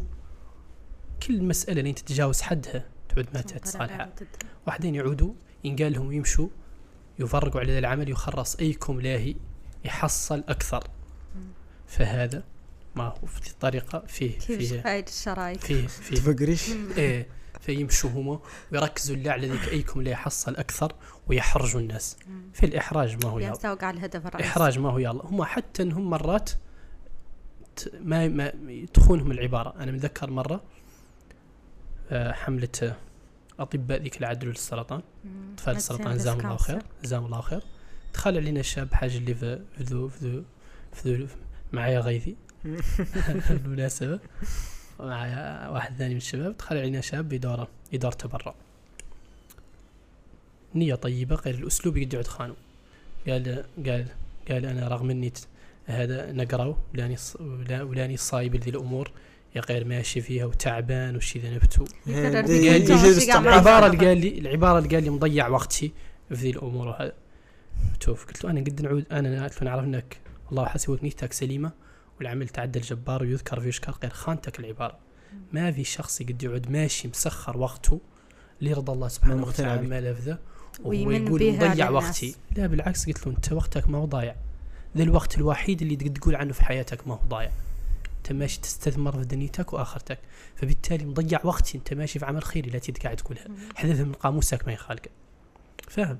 يا غير كونك إنك تجي لرجاج يعرفك وتعرفوا تم تحرجوا بالطلب قاعد ما يعرفك تحرجوا بالطلب باسلوبه الجمعيه الخيريه يتعدى الندوه وقفوا قدام الناس قولوا قال قولوا ندوروا حد يتبرع. حد ما خالك حد لا دين ولا مروت ولا كرامته قادر ذاك الوقت ما تبرع. غير كونك تحرجوا ما تصح. تصل المنشورات ونحن كأشخاص معروفين نسبية ذيك المعرفة هي إنك آه لا الله يسلمن يطلع لك واحد يقول لك روج لنا الجمعيه الخيرية. الناس تروج هذا حسب عقلياتهم تختلف من شخص لشخص. أنا كفلسفتي أنا الحياة. ما نروج مين ما كان يكون. السبب شنو؟ أنا أي حد لا أتبنى فكره والله أزكي عمله. ما مان مان ولا معناه إني لمان شرتك عندي شيء على فكرك والله على أسلوبك. يا غير نقدر نعود قاعد ما نعرفه. أنا لأن نشرك معناه إني قلت للناس أنا مسؤول عن شراكتكم بذا الناس عن معرفتكم بذا. الناس وعن انطباع ذا الناس. فلين تعود أنت أي حد تسوق وجاء قال لك سوق وسوقني ويعقب يخذل الناس. هذا الخذلان السبب أنت. الناس ما جايته هو الناس جاية لمصداقيتك أنت. فمراعاة المصداقيتي أنا عند الناس. ما نبقي حد ماني أنا. واقف. على واقف على- اللي عدل نشوفه. ننشره شوفوا رواد قاعد مواقع التواصل الاجتماعي هي اسمح لنا المقاطعه تفضل. آه، يعدوا هذول البيبليستي والاعلانات مم. اللي صار مدفوعة. وتعود مزيفة. الواحد يت- يب- يتباهى بأنه يوخل صورة حسنة والله انطباع عن ذاك المنتج وعود كاذب. فيه. هذا تراعى فيه تراعى فيه الجانب الأخلاقي الجانب الديني والمادي. شخص مادي يقد بيع ين- مبادئ ينسى انه هذا اللي قدم ما غشوش يعدلوها في أدوية يعدلوها في منتجات تجميل. فعلا.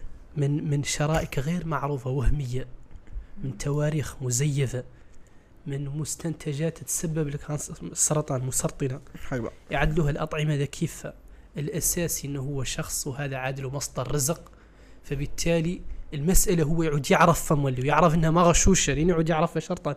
يعود هنا يعدل شيء مخالف للدين ومخالف للقيم الأخلاقية وتثبت أن هذا الشخص شخص مادي فقط. فعلا. كريم شيء النقاط السلبية مم. اللي تشوف بالعمل الدعوي بين الشباب اليوم؟ واسلوب الحال دي تحسن. العمل الدعوي بين الشباب هو أنك تشوف شباب داخلين نيات الحمد لله طيبة يا غير تخونهم يخونهم الأسلوب. الأسلوب يخونهم. الأسلوب شنو؟ هو؟ يعودوا متعصبين. والله يعود في إثبات ذات. تجبر الواحد. قاعد لأي فاشينيستا والله واحدة والله الواحد قاعد على أي منشور في العام يورد الآيات في التعليقات والله يناقش في التعليقات. يقد يحصد 100 like من خلال commentaire المثالي يقير في نفس الوقت يخلق نزاع بينه ومع ذاك الشخص.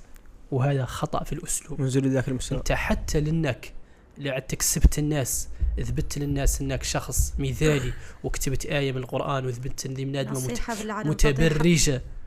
وإنها متبرجة. هي خسرتها. هي هي حتى فم إلى شتمتك والله سبتك أنت وضعت راسك في المكان وعندها الحق. فبالتالي الأسلوب الدعوي قلت لك إنه تناصح ما هو تفاضح. أنت هون قاعد فضحت. أنت جاي هون تورد الآيات وجاي تثبت انك أنا أي شخص عندي عليه شيء أي أسلوب ليش خاص قاعد ما نسميهم؟ أي أسلوب ظاهرة عامة نتكلم عليها كصفحتي كظاهرة دون أسماء الأشخاص. حد نعرف انه قابل هو للنقاش. نقدر نقيس معاه الخاص. جاني والله جيت شور الخاص. حد ما هو ذاك أنا ماني جايك نثبت ذاتي. ولاني جايك نثبت للناس اللي تخرص إنك أنت على خطأ من خلال نصيحة نعطيها أنا لك على العام فأسلوب الدعوي اللي شايف عليهم هو أن تطغى عندهم اللي ينقال الأنا وذاك هو أخطر شيء وأنها تعود على مسألة إثبات ذات واسئله ومسألة أفضلية. نعم. كريم شنو هو رأيك في تطبيق الشريعة الإسلامية؟ في هذا الوقت الحالي. ما في أي مسلم. ما في أي مسلم يقد يعترض على تطبيق حدود الله. لأن دائما المسائل اللي يخلق أنت لين أنت ماشي. في فضاء غابة مثلا ويتعرض لك لافتة مكتوب عليها هون فيه في يمين متفجرات لا تتخطى. ألغام دور ترجع. صحيح. الين ترجع تعرف. اللي ما ترجع تعرف شو يخلق. نفس الشيء ما يتعدى حدود الله فقد ظلم نفسه. ظلم نفسه الصدي اللي فيها نحن ضرك. لا ينعكس علينا ينعكس علينا. يتمادى. انعكس علينا هذا الواقع اللي نحن فيه لأن تجاوزنا حدود الله. كل شيء مات لا عنده حد واتقوا فتنة لا تصيبن الذين ظلموا منكم خاصة. لازم ولي نفهموا كاملين أن لين يعود المصلحين ما تلاقوا خالقين. وتخلاوا عن دور الإصلاح. أن الله يهلكنا بذنوب المفسدين. اللهم لا الرسول صلى الله عليه وسلم قال لتأمرن بالمعروف ولا تنهوا ولا تنهون عن المنكر. أو ليوشكن أن يبعث الله عليكم عقابا منه ثم تدعونه فلا يستجيب لكم. لأنه طبقت في ذيك الساعة عند عنه ظهر آه، والهدالة حسب ما أعتقد. آه، قالوا أنها طبقت في الشريعة قال اعترضت عليها المنظمات الحقوقية واعترض عليها قاع الشعب نفسه. من بعض من الأئمة آه، زيان عندهم آه، ذا ال- ذا ال- ذا القرار هم بعض من المشايخ. يقر خلق لهم خلق لهم قدر من المشاكل. طبيعي هي القوانين اللي تتخرص. قليل منها اللي تابع للدستور الإسلامي. نحن في ضوئية فيه ضغوطات تمارس على العالم الإسلامي من القوى الخارجية العظمى. لله الله سبحانه وتعالى. ومن المنظمات الحقوقية والله لا حقوقية ما هم حقوقية لأي شيء ما يراعي الحقوق ال- ال- حق الإنسان. ما في حد احترمه كالإسلام حق حق الحيوان ما في حد احترمه كالإسلام ما هو موجود. لأن تعدى المناظرة بين معيار أي فضل لنا. الإسلام لأي شيء تجبر الفضل دائما أكثر اللي أعطاه الإسلام. والله يلح يقير هما لابد يلبسوا هذا اللبوس ياك يحاربوا ذيك المنظومة ياك يخلق ضعف في نحن وهوان وخلق آه، شنو رأيك بهذا الفكر النسوي؟ معني نسوي. نسوية للأمانة. مو طبيعي جيد. فكرة النسوي حركة نسوية. كافية. كافية. كافية. أنها اعترضت على نصوص شرعية صريحة. اعترضت على آيات القرآن الكريم. هذا كافية. أنتم مش دورين نقول لكم أنا لين نقول لك كلام الله سبحانه وتعالى تم الاعتراض عليه وقال إنه مرفوض. أنا قاعد للمداخلة اللي أنا نقول لكم شيء. أنا لين نقول لكم عن المسيء لجناب النبي الرسول صلى الله عليه وسلم ولم خيطير تبناهم ودعمهم. أنا اشتريت نقول لكم؟ أنا ما قد نقول لكم إني أنا وللأسف شفت شفت دعم لهم من مؤثرين ومن مدونين. فاي حد تجاوز على الإسلام وأشرك به اللي حتى تجاوز عن نصوص القرآن دخل في الشرك. وحد سكت مولي هو يعرف كلمة الحق يعتبر شرك أصغر ما نكره أما قاعد إنك تتضامن معاه. فهذه الجماعة صراحة ما خالك شيء ما نقدر نقولوا عنها. برأيك شنو سبب تغلغل ذا النوع من الأفكار في عقول الشباب؟ يعود الواحد هو يبرر المسلم يا غير هو. كيف؟ فكره متناقض مع الإسلام كيف هو ضد الوكالة هو ضد ياس من الأمور اللي الإسلام وجه بها غير الحركة النسوية ضدها. شوف المشكلة في اللي ينقال له ذاك الغزو اللي تكلمنا عنه قبل الفكر الثقافي. المشكلة عن فيه ياسر من الشباب. ما هو مسلم قاع ما هو مسلم أقولها بكل صراحة. يقير ما عنده جرأة يجابه بها.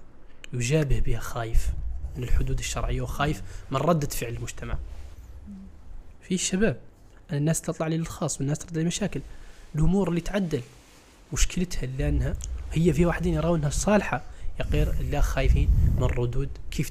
كيف اي مدة أخرى مسلمة ما زالت جاحدة إسلامها في عالم ثاني خايفة من ردود أفعال. فبالتالي هذا ناتج قلت لك عن إنهم هما ما عندهم قاع بعد إسلامي. والمنهم عنده بعد إسلامي أقرب هو مولي اللي يعود عاد مرتد به اللي ما عنده عقيدة. ولاهي يبدأ مولي وهو علماني لاهي يبدأ ينسل من هذا الدين تدريجيا من خلال مناص م- م- م- محاربة ما قال الله ورسوله. فعلا شو تقول لكريم في هذا التهجم اللي تعرض له العلامة محمد الحسن الجدوي التهجم اللي تعرض له العلامة الحسن الددوي. العلامة محمد الحسن الددوي بشهادتي أو بشهادتي يعني بشهادة جهابذة علماء العالم الإسلامي من أعلم علماء الأرض. من أعلم علماء الأرض وأكثرهم حفظا. غير هو يتم إنسان. والإنسان مهما الحق يتم يخطئ ويصيب. لكن في بعض الناس فضله وأفضاله تشفع له. تعطيه مقام إن زلاته تتجاوز. هو أكثر أفضال من أخطاء. هذا عالم الأمة الإسلامية وصل على بقاع صعب الوصول لها من أجل, من أجل نشر الدين الإسلامي. فاهم؟ نشر العلم وألف الكتب ودرس في المحاضر وعنده المع إلى غيره. من الأفضال اللي عنده تذكر. إن أخطأ ما يص ما يقد حد يتجرأ عليه كيف تلي متجرأ على شخص عادي. فعلا. عنده حرمة مسألتين حرمتين. عنده حرمة كإنسان. الله سبحانه وتعالى. أنت لا أنت شخص إنسان مهما مستواك العلمي فيه طريقة تكلمه فيها في طريقة تعترض عليه بها. اعتبار. ولو أخطأ ما تتجاوز الاعتبار. العالم أهل الله وخاصته عندهم حرمة فاهم لابد ذاك المقام تحفظه. أنت والدك يخطئ ويصيب؟ ويقد يعود قاع من الناس اللي ما قرأت وانت تعرف له أخطاء؟ مقام وجناب وحضرته عندك. يسمح لك تتجاوز عليه. افضاله عليك يسمحوا لك تتجاوز عليه. في الأسلوب الخطابي في أسلوب النقد في أسلوب الأخلاق في أسلوب المعاملة. فكيف بعالم قد أمة؟ وعالم شرفك وشرف الدولة اللي انت منها. حق بعض. ومصدر فخر لك وصنع لك اسم وكينونه في العالم الخارجي. الفضل عليك إنك ترد له ذا. غير قول لي من اسائله أكثر اللي اسائله موجود في دول أجنبية. هذه الشباب اللي تتواجد في دول أجنبية بعضها يستغل محاربة الإسلام ورواد الأعلام الإسلام من أجل أغراض شخصية. حصول على الأوراق. تبني من حركات. هذا هو الغرض الأساسي اللي ما يفهم الناس. ما كانوا يقدروا يقولوا حدهم موجودين هون وحتى إنهم يقولوا هيك ما قناعتهم الشخصية. يا غير اللي دور الأوراق اللي دور الشيعة ما تعرف وشنو وكيف كانت بداية ظهور هذا المرتدين. كانوا لا اللي دور تاغط هون في المانيا تنعطاله اللي دور جنسيه اللي دور في يا غير هذا للأسف ذكر سوقوه وشربوا منه لأنهم مؤثرين. ياسر من الناس وعاد كل هالاشياء كأنه قد يتجرع على مقام ولددو. والله مقام أي عالم ويقول له كذا وكذا. كريم من رأيك كان الشباب اليوم. يعانوا من مشاكل آه، آه، يعانوا من مشاكل أكثر من ذيك الأجيال السابقة؟ وش تقول في هذه المقارنات اللي نسمع دائما؟ كيف؟ آه، يقولوا لك الأجيال السابقة نحن جيلنا السابق كان عندهم ظروف ما هي نفس الظروف اللي عندكم. أنتم حالا تتمتعوا بياسر من الشيء نحن كنا محرومين منه ومع ذا أنتم ما أنجزتوا شيء. قليل منكم ذاك اللي. انجز شيء. إيش تقول في هذه المقارنات؟ من ذا كانت تأثر على على هذا الجيل إنه قاعد ما يقدر ينتج به اللي يقول أنا متاح لي كامل ولا قد يتنعدل ووالدي ووالدين ذاك آه، كانوا في ظروف آه، آه، أدنى مني مستوى وحقوا اللي ما ما حققته أنا. مهم. إن شاء الله تعود وصلتك الفكرة وصلت الفكرة تقول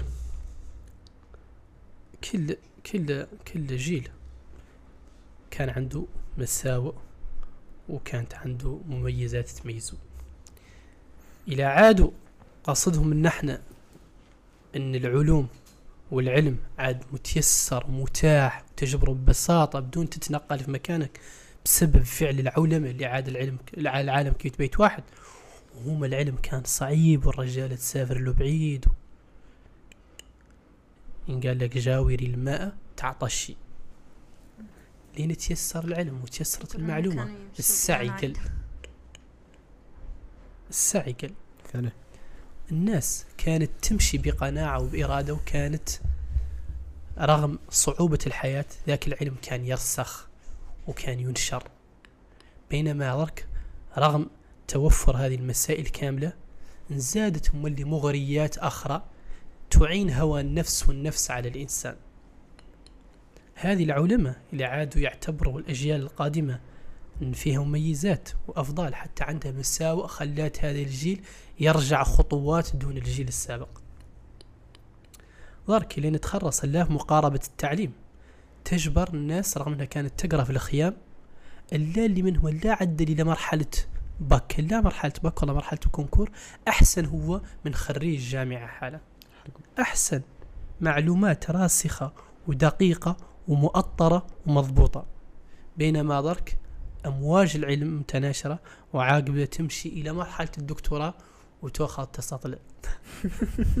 حق بعض الناس.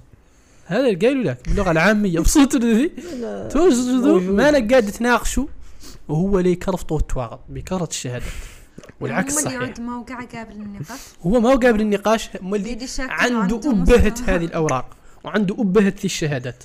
ما هو قاعد قاعد يتنفس. فاهم؟ شاكل ما فوق ولا حق بعض. تحت فبالتالي أعزك الله هذه المسألة قضية قضية إلا أنهم كلهم رغم رغم اللي كان عنده قلت لك هم كانت عندهم هاي المميزات وذي العلماء اللي فيها من السلبيات أثر على هذا الجيل. وضح لك رغم أنه في نفس الوقت هم اللي فيه واحدين استغلوها استغلال إيجابي وما شاء الله وصلوا لأماكن تبارك الله أحسن الخالقين في القمة حق إنجاز مستقبل واعد. آه كريم لين ننتقل شهر مرحلة الصور؟ هذه هي الصورة الأولى. اخترت تتكلمنا عن هذه الصورة إيش تعني له؟ آه، هذه الصورة كانت لحظة هذه أول مسابقة نشارك عليها لوسائل التواصل الاجتماعي مسابقة اللايك الذهبي لأفضل مدون موريتاني آه، سنة 2021 17 يعتقد. like ذهبي. إيه. اللي يعدلوا الفيسبوك إيه مم. وهذه فايدة في عشان وقد لا أنا صراحة مشاركت فيها لأن مثل هذه المسابقات يثري الصفحة. يخلي شوي تزداد تزداد آه. إقبال okay. ومتابعة من اللي يساهم في المحتوى إنه يصل لابعد مدى. فاهم هو غرض مشاركتي. للمسابقة الأول هذه كما قلت لك مسابقة آه، لايك ذهبي لأفضل مدون دورة 2021 وهون وقت استلام آه، آه، الجائزة زين، زين. التتويج باللقب. آه أنا عندي سؤال تش تميتي لين درت كريم أكرمه الله. هذا الاسم ليش اخترت هذا الاسم؟ بما أن اسمي كريم وكان فيه إلهام وتوف وجدت ان. أحسن ندير هذا. آه، الاسم كريم اكرمه مجرد إلهام. جيد. ننتقل لشهر الصورة المالية هذه الصورة. هذه الصورة. كيف إني خضت من ستة لحظة ستناص تقديم الرسالة. في في جامعة الشيخ أنت جوب وهذا اللي معايا. أخوي أكبر مني الدكتور عبد القادر. الله الله يحفظك يحفظكم ان إن شاء الله. الله الله يبارك فيك. كنت متخصص باش إدارة المؤسسات المالية. جيد ننتقل لشهر الصورة الثالثة. هذه مم. الصورة كانت في لحظة مؤتمر معدل ونادي قال له نادي النخبة في في دكار ونادي دعوي. عنده طابع دعوي وكان مستضاف هون بعض المشايخ وكان من من من الصدف. أنا بطبيعتي شخص انطوائي فطيلة مرحلة الدراسة اللي كنت فم ما كان عندي أي علاقة ب- بالموريتانيين فم. شخص منزوي. ها فبعد بعد خاصة أنا هذه دورة الليل السابق نرجع الموريتان بعد التخلص من مشاكل وضغوطات الدراسة كان مؤتمر نادي كان نادي النخبة معدل هذا المؤتمر ومستدعي له دعاة من داعية من موريتاني من مشايخ موريتان وداعية سنغالي. وكان في شيء شبه مسابقة كانوا يتكلموا فيه عن الإلحاد وأشياء هذا كيف. عنوان الحلقة كانت ليدبروا آياته ذوك الفوق. وبتوفيق من الله سبحانه وتعالى آه، حصلنا على الجائزة فيه الدعوة لابد لها من حد متمكن وشخصيته متينة آه، في البداية واجهت آه، مشاكل في الكلام قدام الناس. حتى وفي النقد. وفي محتوى دخ محتوى- محتوى دخيل غير لا بد له من الثقة ولا بد له من البيعة مع الله سبحانه وتعالى. فهذيك اللي تعد موجودة. آه، يقول الرسول صلى الله عليه وسلم لا تزال طائفة من أمتي قائمة على الحق لا يضرهم من خالفهم أو خذلهم. يعود يتلقى النقد برحابة صدر ويعود يعرف أنه دور التم دائما يجبر ودور مولي في العكس في المقابل. لأن الذين آمنوا يجعلهم الله ودا. فاهم؟ ولا- وهي الشهرة ما هي دليل حب الله سبحانه وتعالى. لأن أهل, ال- أهل, أهل, أهل الإيمان ما يبقوهم المنافقين يبقوهم أهل الإيمان. لكانت الشهرة دليل حب الله سبحانه وتعالى. ما يعود خالي حد أغلى من إبليس ما يعود حد حد هذا أشهر حد ما يعود حد حد أغلى من فرعون. بالتالي.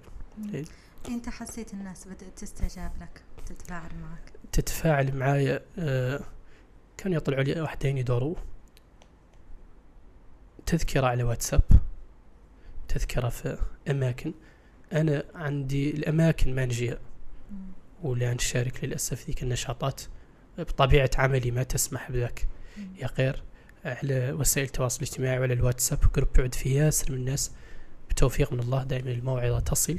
فلقيت استحباب من الناس. بتوفيق من الله.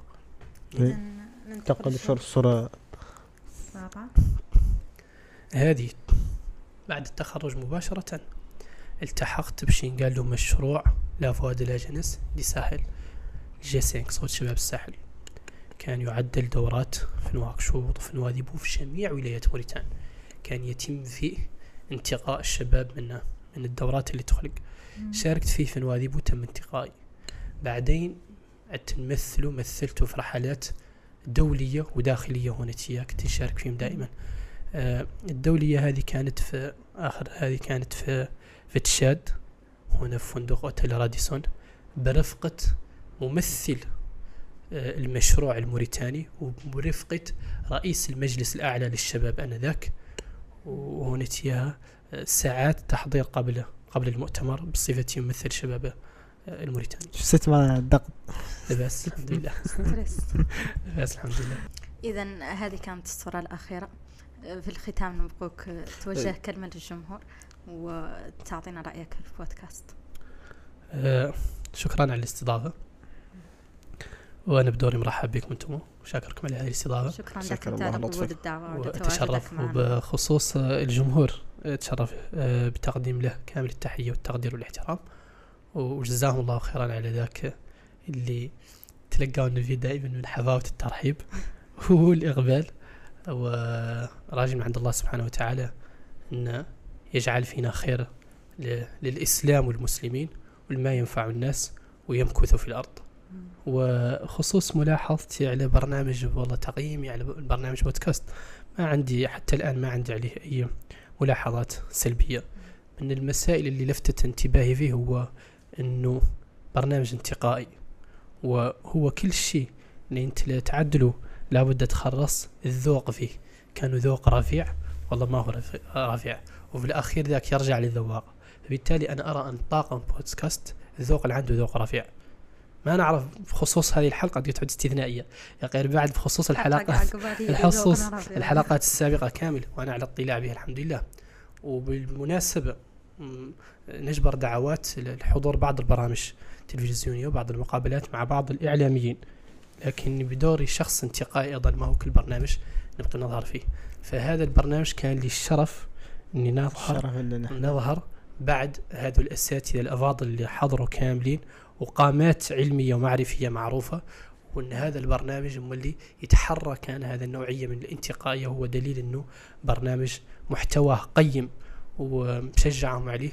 وعلى أنهم يواصلوا في, في, في, في هذا المسار وأنهم ما يهبطش معنوياتهم لأن لا تستقي لا تستوحش طريق الحق لك لقلة السالكين وإياك طريق الباطل لكثرة الهالكين. فحتى لو كان الإقبال المهم منكم أنتم ما تنزلوا عن الرقي الفكري اللي عندكم والمستوى اللي تدوروا توصلوا ولو تموا في قائمة نخبة النخبة وصفوة الصفوة ما بالضرورة تنزلوا السفاسف الأمور وانكم تخاطبوا سفاسف العقول إياك تحصلوا مشاهدات والله تحصلوا متابعات فأنا محيي فيكم روح هذا الانتقاء وهذا الرقم. الله يحييك. ويجعلنا إن شاء الله عند حسن ظنكم. الله يبارك فيك. تعالى. كان معكم هذه الحلقة محمد الامين وعبد الحي. سارة عبد الله.